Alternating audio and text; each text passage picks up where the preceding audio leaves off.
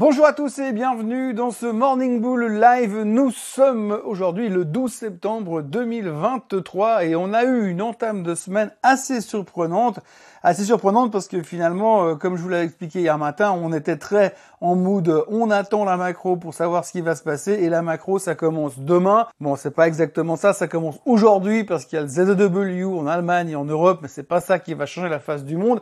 Mais on avait ce sentiment qu'on allait euh, attendre la macro et puis finalement, on allait avoir un petit début de semaine relativement tranquille. Et puis non, non, il suffit que de quelques interventions de la part de quelques analystes à droite et à gauche pour nous rappeler euh, au bon souvenir que, à nos bons souvenirs, que l'intelligence artificielle existe et qu'elle va euh, nous changer la vie. Et encore une fois, c'était un petit peu la thématique de la journée d'hier.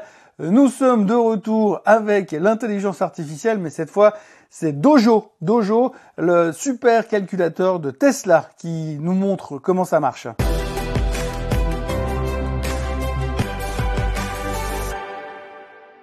Donc hier, eh bien, il y a l'analyse de Morgan Stanley qui est venu faire un commentaire massif sur Tesla. Quel commentaire massif? Eh bien, il a abordé le sujet de Dojo. Dojo, c'est le supercalculateur de Tesla. C'est un énorme ordinateur absolument révolutionnaire basé sur l'intelligence artificielle et le fait qu'il peut apprendre tout seul, qui devrait à terme aider massivement le système d'autopilotage de Tesla. Donc ceci est une révolution, comme disait feu euh, Steve Jobs. Et donc euh, du coup, euh, Morgan Stanley a refait ses calculs. Ils ont intégré Dojo à l'intérieur de la structure de Tesla et ils se sont rendus compte que finalement, bah, ils avaient raté 500 milliards de capitalisation au passage. 500 milliards de capitalisation qu'on a commencé à rattraper immédiatement sur la nouvelle, puisque Morgan Stanley a upgradé le titre, a upgradé le price target en passant de 250 dollars à 400 direct et estimant que l'intégration de Dojo dans le système de Tesla devrait pouvoir rapporter 500 milliards de capitalisation boursière supplémentaire.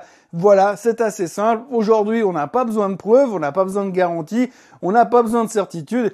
Il suffit qu'on nous raconte une belle histoire avec plein de couleurs et puis plein de dessins à l'intérieur et on trouve ça absolument génial. Résultat, Tesla a explosé de 10%, elle a pété la moyenne mobile des 50 jours et en plus de ça, en plus de ça, il y a quand même un risque que le syndicat des, des, des travailleurs de l'automobile se mette en grève à la fin de la semaine. Mais apparemment, la bonne nouvelle, c'est que les syndicats de l'automobile, eh bien, ils n'ont pas les, les gens de chez Tesla qui sont syndiqués chez eux. Résultat, tout le monde pourrait être à l'arrêt, mais Tesla pourra continuer à fabriquer et à vendre des voitures, obtenant encore un gain euh, concurrentiel supplémentaire à l'intérieur de tout ça. Bref, la journée de rêve pour Tesla qui terminait au plus haut depuis bien longtemps. Et puis c'est pas fini puisque hier on a grappillé que 72 milliards de capitalisation boursière supplémentaire sur Tesla. Et donc il y a encore, grosso modo, à l'œil, 428 milliards de capitalisation boursière à gagner selon Morgan Stanley. Et puis, comme dans ce merveilleux marché, une bonne nouvelle ne vient jamais seule, eh bien, c'est l'ensemble du secteur des Magnificent Seven qui ont pris l'ascenseur hier. Quasiment personne ne baissait, sauf Nvidia. Ah oui, j'ai oublié de vous dire qu'à l'intérieur du dojo, c'est bourré de puces de chez Nvidia. Mais ceci mis à part, tout le reste du secteur augmente. Puisqu'évidemment, les Magnificent Seven sont devenus un secteur à eux tout seuls. 28% du S&P 500 est représenté par ces 7 titres aujourd'hui. Et puis donc hier, Apple rebondissait parce qu'on est en train d'oublier l'histoire de la Chine et que cet après-midi, il y a l'événement de, du mois chez Apple puisqu'ils vont nous présenter le nouvel iPhone 15, les nouvelles Apple Watch, etc., etc. Donc tout le monde s'attend à des grandes nouvelles. Et puis surtout, il y a un analyse qui est revenu encore une fois sur les ventes d'iPhone. Ce qui est assez intéressant à noter, c'est qu'aujourd'hui, sur la totalité des iPhones en circulation, vous en avez plus de 25% qui sont euh, dépassés depuis 4 ans, enfin qui sont qui ont plus de 4 ans. Donc ce qui voudrait dire qu'avec l'arrivée de l'iPhone 15 qui est à peu près aussi cher que l'iPhone 14, eh bien il devrait y avoir un taux de renouvellement assez élevé. Donc ce qu'on appelle un nouveau super cycle au départ euh, sur Apple. Alors petite hausse de Apple hier, il y avait beaucoup mieux que ça puisque l'analyste d'UBS était chaud patate sur Amazon, estimant qu'aujourd'hui ils étaient en train de réduire, d'améliorer plutôt, d'améliorer leur marge et de réduire les problèmes qu'ils avaient au niveau de la distribution du.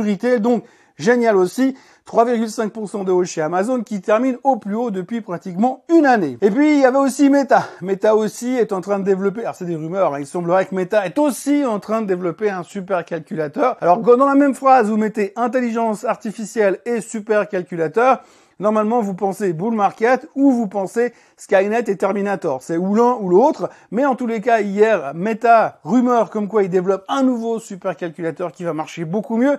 et qui va permettre à tout le monde de pouvoir publier ses photos de vacances et mettre plein de commentaires sur Facebook hyper intéressant.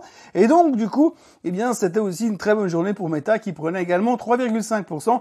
Et puis, on n'aurait pas été complètement complet, complètement rempli si Microsoft et Google ne montaient pas non plus. Et justement, Microsoft et Google terminaient également en hausse hier et pour une raison assez rigolo, euh, assez rigolote on va dire même, puisqu'en effet Google a entamé le premier jour de son procès contre le gouvernement américain. Le gouvernement américain reproche à Google d'avoir un monopole un peu trop extensif sur le moteur de recherche. Alors ça c'est un truc absolument typique des Américains. C'est déjà arrivé il y a des années en arrière sur Microsoft et ça arrive aujourd'hui sur Google. Vous avez une boîte qui développe un nouveau produit, comme à l'époque Google sur, sur les, moteurs de recherche, c'est devenu le leader. Tout le monde a dit, waouh, Google, c'est génial. Ils sont en train de développer des nouveaux business. C'est un véritable incubateur de nouvelles technologies. Google est une super boîte. Google est un super employeur. Google est formidable. Puis un matin, on se réveille puis on se dit, ah, mais attends, euh, ils ont le monopole, ou presque le monopole. Ah non, mais ça, ça va pas du tout. Il faut donc faire quelque chose. Et donc, si nous, gouvernement, nous attaquons Google en justice, potentiellement, ben, on pourra toujours récupérer des amendes, et puis ça fera toujours du pognon dedans, vu le niveau d'endettement du gouvernement. Et puis, à côté de ça, eh bien, ça permettra de redistribuer les richesses à l'intérieur des Magnificent Seven, bien sûr, puisque si Google venait à perdre euh, ce procès, ça voudrait dire, par exemple, que sur tous les iPhones, dans tous les moteurs de recherche de base à, l'origine, eh bien, c'est automatiquement Google. Et s'ils perdent ce procès, ben ça, par exemple, ça ne pourrait plus être possible. Résultat, ben, qui bénéficierait de tout ça? Alors, c'est pas la petite boîte de quartier, c'est pas la start-up qui vient de se développer dans son garage, c'est bien entendu Microsoft, un autre des Magnificent Seven. Résultat, donc on s'est dit que de toute façon Google, ça allait pas leur changer grand chose, vu le monopole et vu l'habitude qu'ont les gens d'utiliser euh, le, moteur de recherche de Google. Et on se dit qu'au pire, s'ils perdent, eh bien c'est Microsoft qui vont bénéficier. Résultat, hier, Google et Microsoft montaient. Pas de 14%, mais ils montaient tous les deux. Bref, finalement, c'était une superbe journée pour les Magnificent Seven.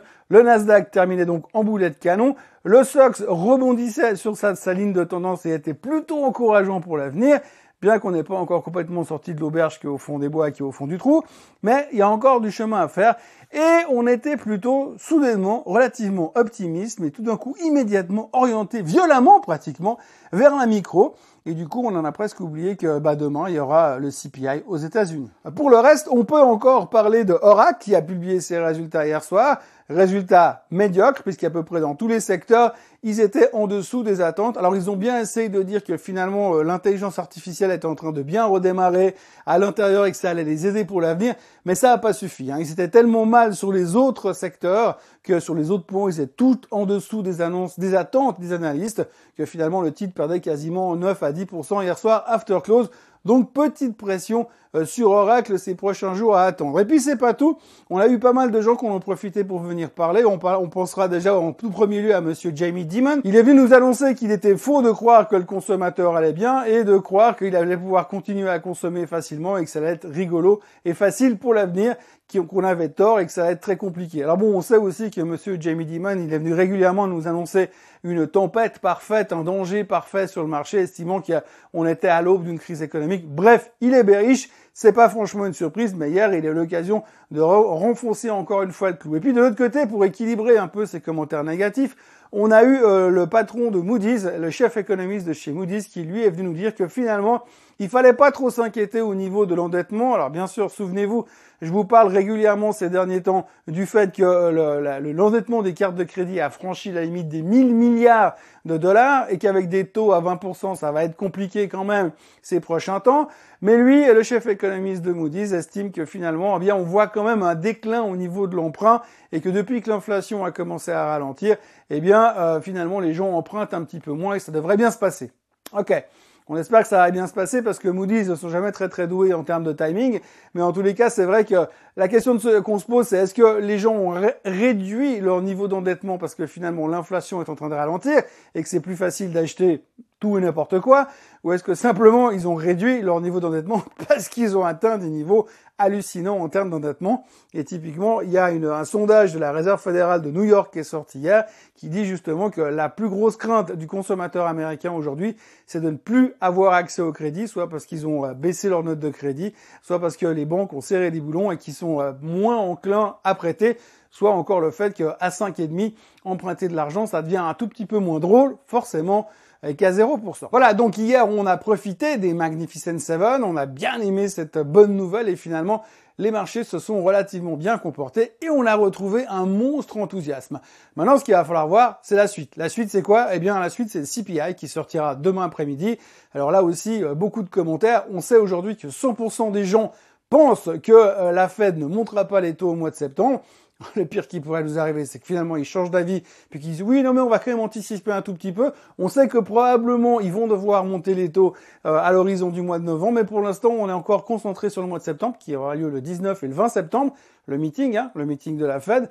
Et ça, ce sera le sujet de demain, parce que l'inflation sera un peu le juge de paix, un peu le dernier chiffre avant euh, la, la, Banque centrale américaine pour la semaine prochaine. D'ici là, on aura bien sûr la, la BCE qui publiera euh, ces annonces de taux, ça on ne sait pas non plus, a priori il devrait rien faire, mais grosse surprise peut-être à venir jeudi après-midi avec la BCE. Donc là on va rentrer vraiment un peu dans, le truc macro puisque maintenant on a fait notre trip euh, Magnificent Seven et on va laisser Tesla et toute l'équipe euh, grimper tranquillement. Mais en tous les cas, c'était une bonne surprise parce qu'on ne s'y attendait pas. Donc, belle journée sur les marchés hier. Et puis, il faudra terminer ce Morning Bull Live avec un sondage qui est assez rigolo. Euh, c'est un sondage qui a été fait hier aux États-Unis où on a demandé euh, aux Américains s'ils préféraient voir Joe Biden se présenter pour les démocrates ou euh, quelqu'un d'autre. Eh bien, grosso modo, 33% des gens ont répondu Joe Biden et les autres ont répondu quelqu'un d'autre. Et donc après, ils ont rajouté une deuxième question et ils ont demandé est-ce qu'ils ont quelqu'un en tête pour présenter à la place de Joe Biden pour les démocrates ou pas du tout? Et la réponse était n'importe qui, mais pas Joe Biden. Donc en gros, si on résume assez bien, eh bien si euh, l'année prochaine les démocrates présentent une chèvre comme président à la place de Joe Biden, il y a bien des chances que la chèvre soit élue.